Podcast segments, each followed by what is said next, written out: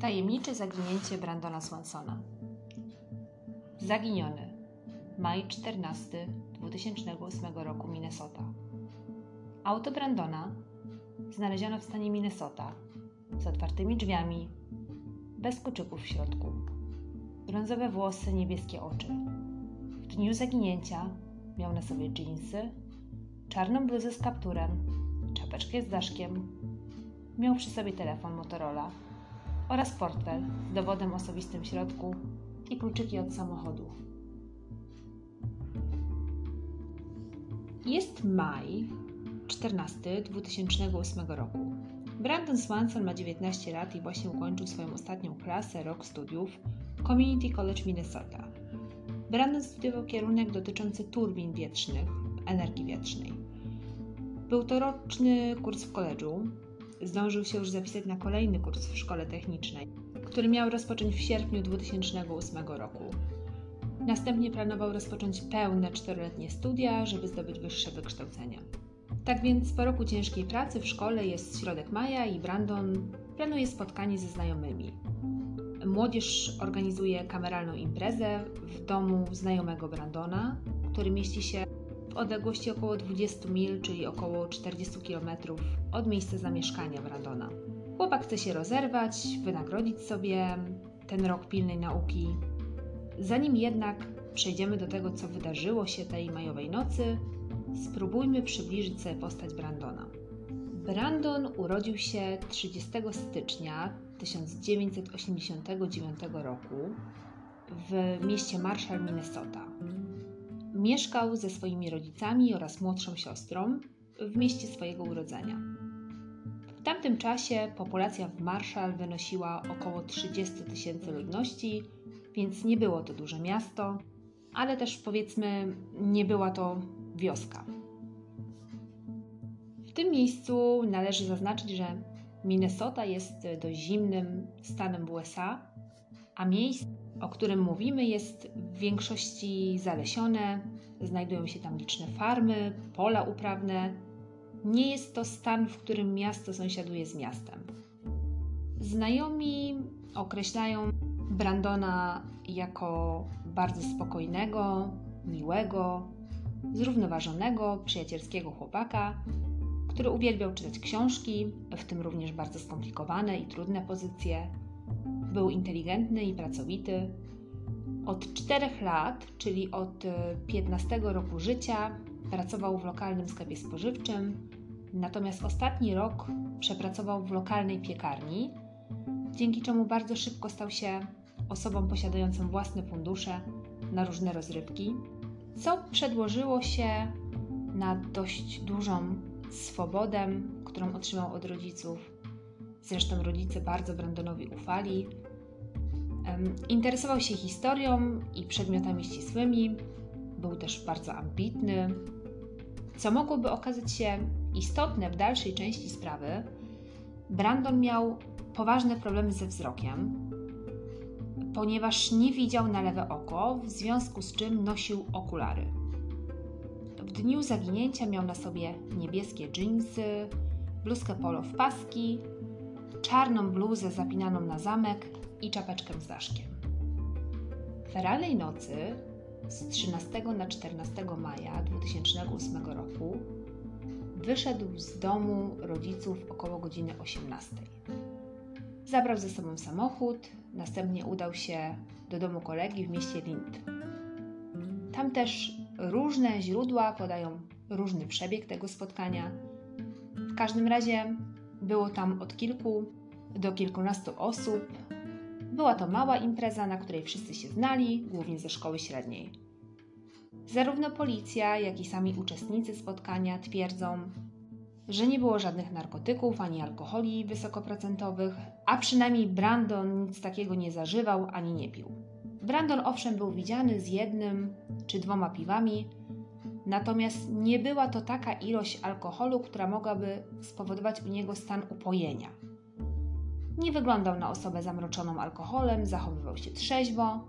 Na imprezie też nie wydarzyło się nic znaczącego czyli żadnych awantur, kłótni, taka zwyczajna domowa impreza. Około godziny 23 Brandon pożegnał się z towarzystwem i przeniósł się na kolejną domówkę u innego znajomego, a dokładniej był to znajomy kolegi Brandona z koledżu. Ta impreza odbywała się w niedalekiej odległości od uczelni w miejscowości Kenby, czyli powiedzmy, że były to tereny znane Brandonowi, ponieważ tam na co dzień uczęszczał do szkoły. Mm, no, można by powiedzieć, że doskonale znał miejscowość. Osoby, które brały udział w tej imprezie razem z Brandonem, potwierdziły, że wypił on zaledwie jednego tak zwanego shota whisky, nic więcej. Nie było też mowy o żadnych narkotykach ani innych e, tego typu używkach. Z tego miejsca Brandon wyszedł według świadków sam, postanawiając wrócić do domu w Marshall i było to około godziny 24. Chociaż tutaj rama czasowa jest pomiędzy godziną 24 a 1.30, ponieważ e, znajomi nie potrafili dokładnie sprecyzować godziny, co jest e, jak najbardziej zrozumiałe, przynajmniej dla mnie. W każdym razie oficjalna wersja policji to godzina 24. Odległość pomiędzy ostatnim miejscem imprezy a domem Brandona to jest około 30 mil, co znaczyło, że powinien dojechać na miejsce w przeciągu 30-35 minut. Natomiast droga, którą powinien się udać, to droga 68, która łączy ze sobą te dwa miejsca. To jest prosta droga, autostrada, jest środek nocy, maj, więc powiedzmy, no, warunki na drodze nie są jakoś szczególnie wymagające. Nie ma prawdopodobnie dużo, dużo pojazdów, więc siłą rzeczy powinna to być no, taka szybka i bezpieczna trasa. Tu jednak, do czego niedługo dojdziemy, istnieje prawdopodobieństwo, kiedy przeanalizujemy oś czasu, że Brandon wybrał boczne drogi, co przedłożyło się w czasie i przebytych przez niego kilometrach. Co mogłoby z drugiej strony świadczyć o tym, że chłopak był wstawiony czy lekko podpity, dlatego obawiał się autostrady, gdzie rzecz jasna łatwiej jest trafić na policję i zostać poddanym jakimś tam testom na, na alkomacie. Są to jednak tylko i wyłącznie spekulacje, ponieważ, tak jak mówiłam wcześniej, znajomi cały czas upierają się w twierdzeniu, że Brandon nie był pijany.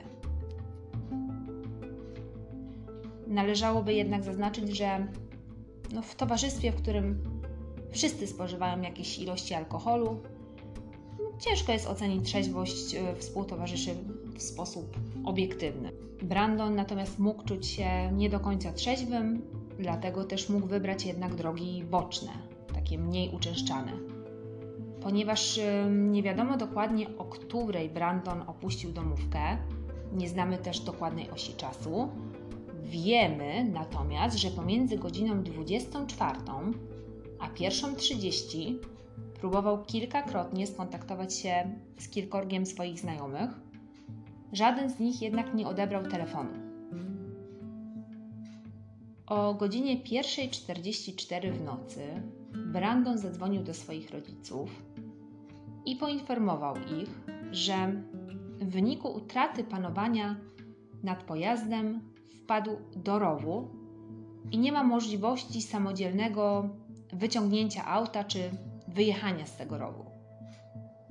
Powiedział rodzicom, że wypadek miał miejsce niedaleko drogi 28, która łączy ze sobą miasto, w którym Brandon był na swojej pierwszej imprezie, czyli Lind, z miastem, w którym mieszkał, do którego zmierzał, czyli z miastem Marshall. I teraz właśnie można zatrzymać się i pomyśleć nad tą osią czasu, nad tym czasem.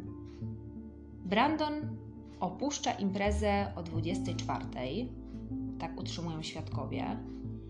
Do pokonania ma około 30 mil, ale o godzinie 1.44 jest dopiero w połowie drogi. Więc siłą rzeczy brakuje nam tutaj dobrych kilkudziesięciu minut, ponieważ wiemy, że Brandon spożywał alkohol, natomiast nie jesteśmy pewni w jakich ilościach. Wiemy również, że nie widzi na jedno oko, jest środek nocy, więc Brandon może być powiedzmy lekko skołowany i zagubiony. No, informuje rodziców, że znajduje się na poboczu drogi 23 w rowie po lewej stronie. Jego ojciec Brian w rozmowie z CNN, opisując to połączenie telefoniczne z synem, mówił, że Brandon był bardzo pewny siebie, tego gdzie się znajduje. Rozmowa była sensowna. Brandon mówił takim pewnym siebie tonem. No nic nie wskazywało na to, żeby miało dziać się e, coś złego. Rodzice też utrzymują, że no, nie wyczuli w głosie Brandona w żaden sposób, żeby był um, nietrzeźwy czy pod wpływem jakichkolwiek narkotyków. I myślę, że no, rodzicom można by w tej kwestii ufać. Po pierwsze, znają Brandona najlepiej, więc y, prawdopodobnie wyczuliby, usłyszeliby w jego głosie jakieś dziwne tony czy znaki świadczące o tym, że, że chłopak jest pijany. No poza tym myślę, że chcieliby zrobić wszystko, żeby, żeby Brandona odnaleźć, więc nie próbowaliby niczego przed policją zatajać. Lokalizacja, którą podaje Brandon, to zaledwie 10 minut drogi od domu, w którym mieszkają. Rodzice, pozostając w połączeniu telefonicznym z synem, wsiadają do samochodu i udają się w obszar podany przez Brandona. Brandon w międzyczasie się rozłącza, Mama do niego odzwania. Jest około 2.17 w nocy. Jeżdżą w jedną i drugą stronę. Rodzice w którymś momencie mówią Brandonowi, że mrugają do niego światłami. Brandon ich nie widzi, ale mówi z kolei, że teraz on będzie mrugał. Znów nic się nie dzieje, ani rodzice, ani Brandon nie widzą się nawzajem. Mama Brandona w późniejszych zeznaniach powie, że mimo że nie widzieli świateł syna, na pewno słyszała dźwięk włączanych i wyłączonych świateł. Obie strony są już sfrustrowane. Brandon jest przekonany co do miejsca, w którym się znajduje, jest pewny siebie. Rodzice zaczynają powątpiewać, że podaje dobrą lokalizację, no bo mimo wszystko są na miejscu i, i nadal go nie widzą. Tutaj no prawdopodobnie dochodzi między nimi do jakiejś takiej niewinnej sprzeczki.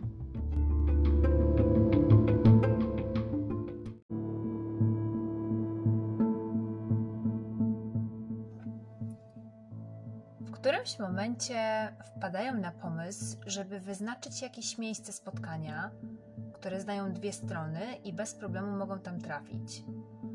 Wybierają na to miejsce bar w okolicach Lin. W międzyczasie ojciec odwozi mamę Brandona do domu nie wiem dlaczego, być może na drugi dzień szła do pracy, czy miała jakieś inne zobowiązania. W każdym razie mama zostaje w domu. Brandon udaje się w kierunku baru, ponieważ jest przekonany, że widzi światła Lind.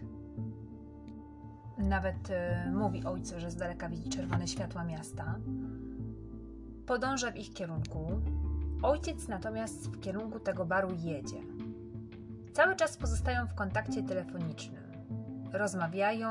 Podczas tej rozmowy Brandon mówi tacie, że schodzi z głównej drogi, że słyszy szum wody, przechodzi dwukrotnie przez ogrodzenie.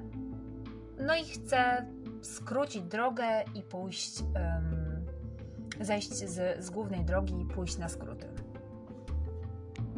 W pewnym momencie w środku rozmowy Brandon wykrzykuje do słuchawki Oh shit, czyli w tłumaczeniu na polski o cholera. Po czym od razu połączenie się urywa. Brandon się rozłącza. Ojciec od razu oddzwania raz, drugi, trzeci, natomiast mimo, że telefon dzwoni, zanim połączy się z pocztą głosową, nikt nie odbiera. Rodzice Brandona jeszcze przez trzy dni wykonywali połączenia głosowe na jego komórkę, Dopiero trzeciego dnia telefon przestał dzwonić. No prawdopodobnie się rozładował. Brian, czyli tata Brandona, dzwoni do jego znajomych, opowiada co się wydarzyło. Przyjaciele Brandona udają się na wskazane przez niego miejsce, na ten obszar, który Brandon wskazał i przez dwie godziny go szukają. Niestety nie ma śladu ani po chłopaku, ani po jego samochodzie. O godzinie 6.30 bardzo już zaniepokojeni rodzice Brandona zawiadamiają policję o zaginięciu syna. Reakcja policji jest no niemal identyczna jak w innych tego typu sprawach. Mianowicie policja uspokaja rodziców, bagatelizując fakty zniknięcia chłopaka.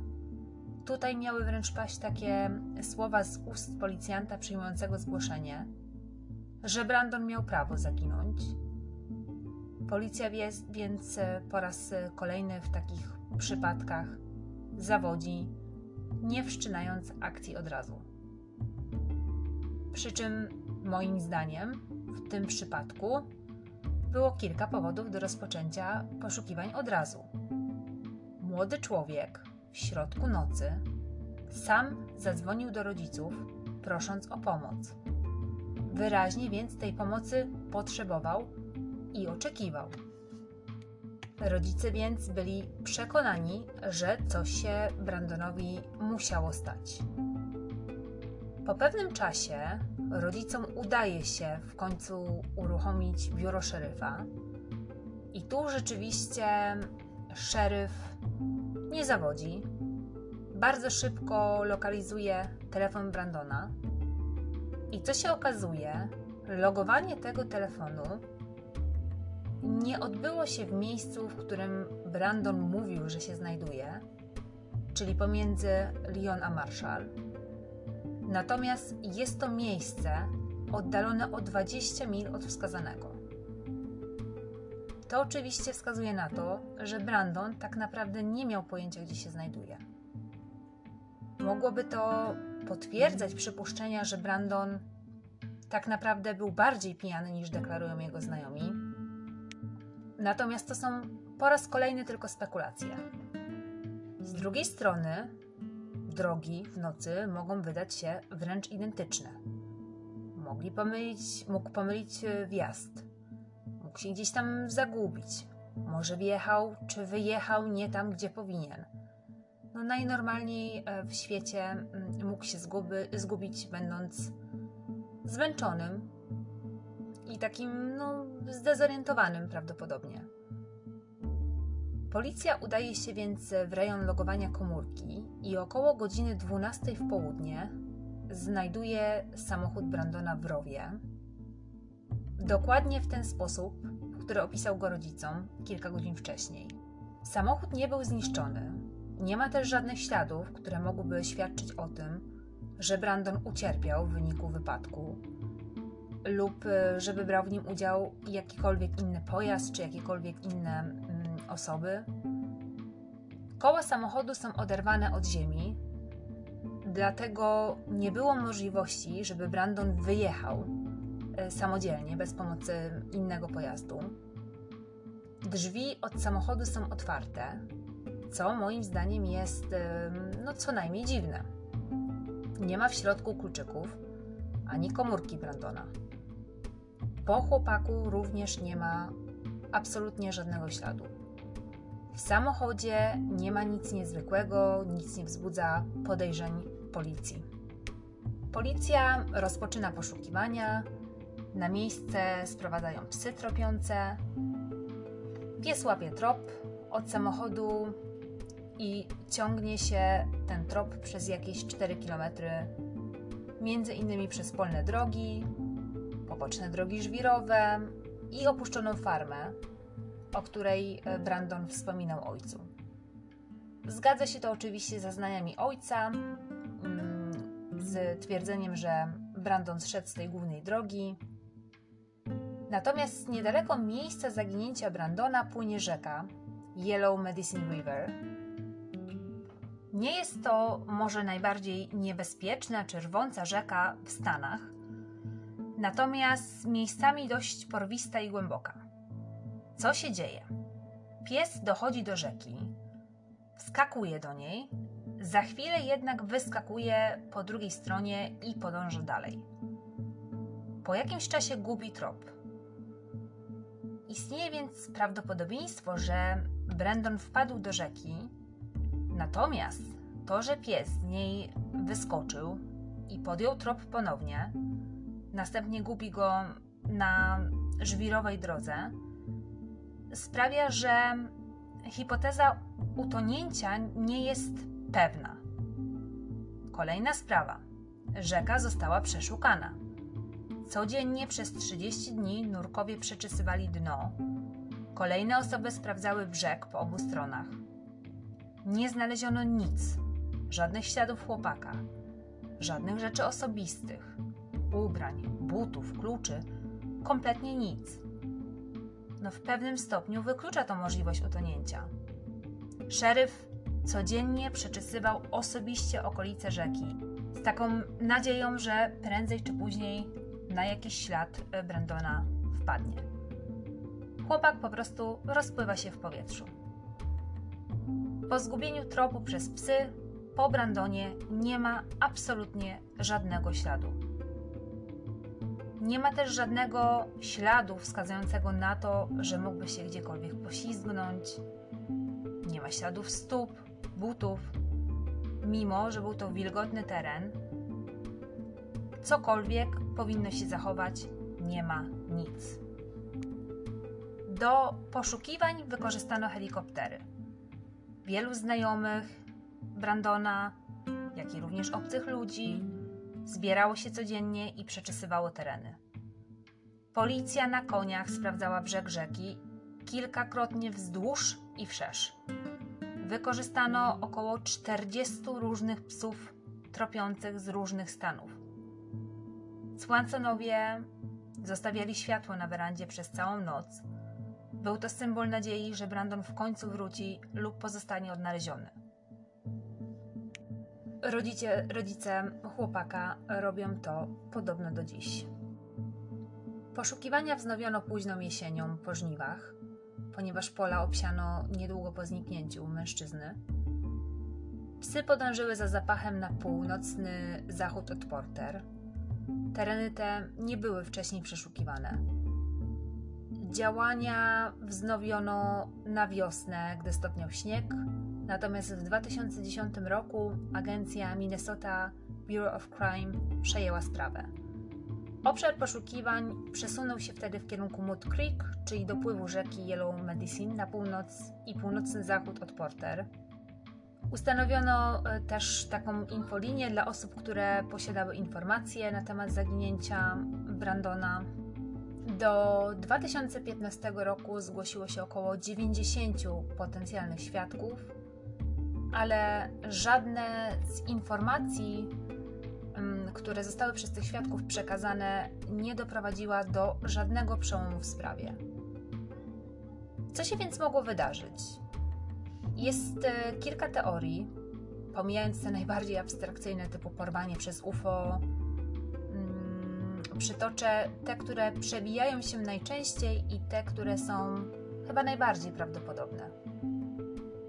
Jedna z nich mówi, jakoby Brandon miał zobaczyć coś, czego nie powinien, i wskutek tego należało go zlikwidować jako świadka. Internauci opierają tę teorię na ostatnich słowach chłopaka, czyli o cholera. Może widział zabójstwo, gwałt, handel narkotykami, jakąś nielegalną wymianę. No jest to, jest to jakaś teoria.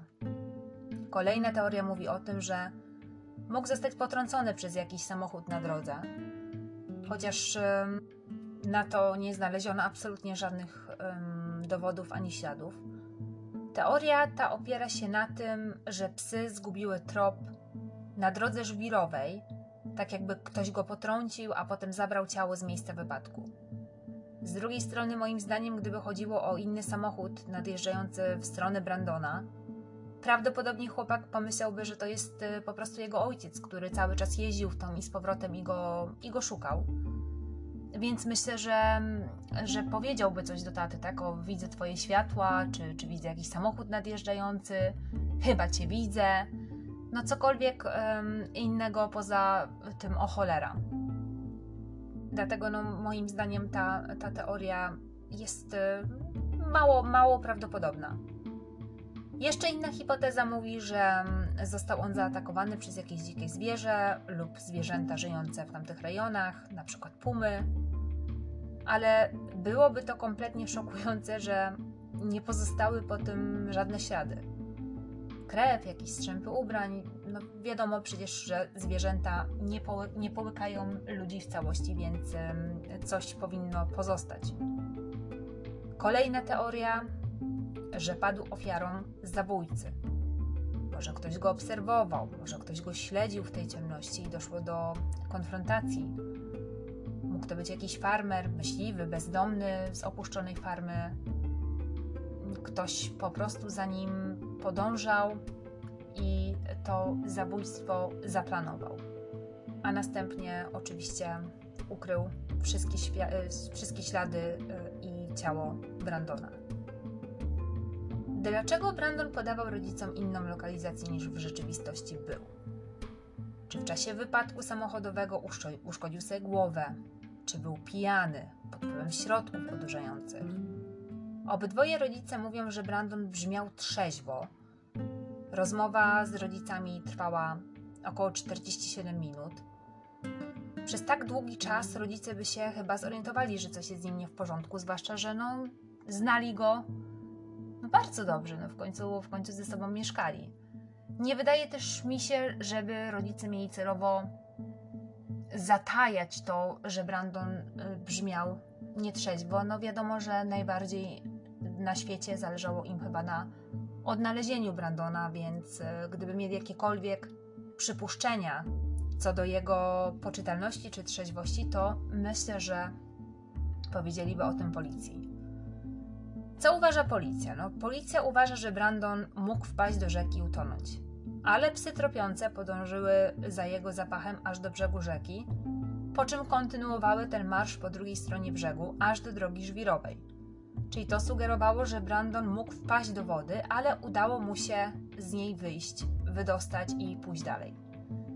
Temperatura powietrza tego wieczoru wynosiła około 2 stopni, więc mógł ulec hipotermii.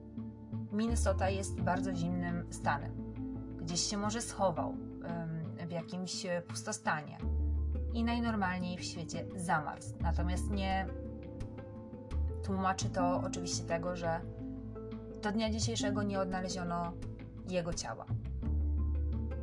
Bo pomimo cyklicznych i szeroko, naprawdę szeroko zakrojonych poszukiwań zondu i powietrza, na powierzchni 122 mil kwadratowych, to jest ogromny teren, nie znaleziono ciała nastolatka ani żadnego śladu, ubrania czy przedmiotu po nim. Skutek starań rodziców e, chłopaka uchwalono ustawę nakazującą policji rozpoczęcie poszukiwań od razu po zgłoszeniu zaginięcia, nawet jeśli dotyczy ono osoby pełnoletniej. Na werandzie domu Swansonów 14 maja 2008 roku włączono światło, żeby ułatwić Brandonowi powrót do domu. Jest włączony symbolicznie co noc do dnia dzisiejszego.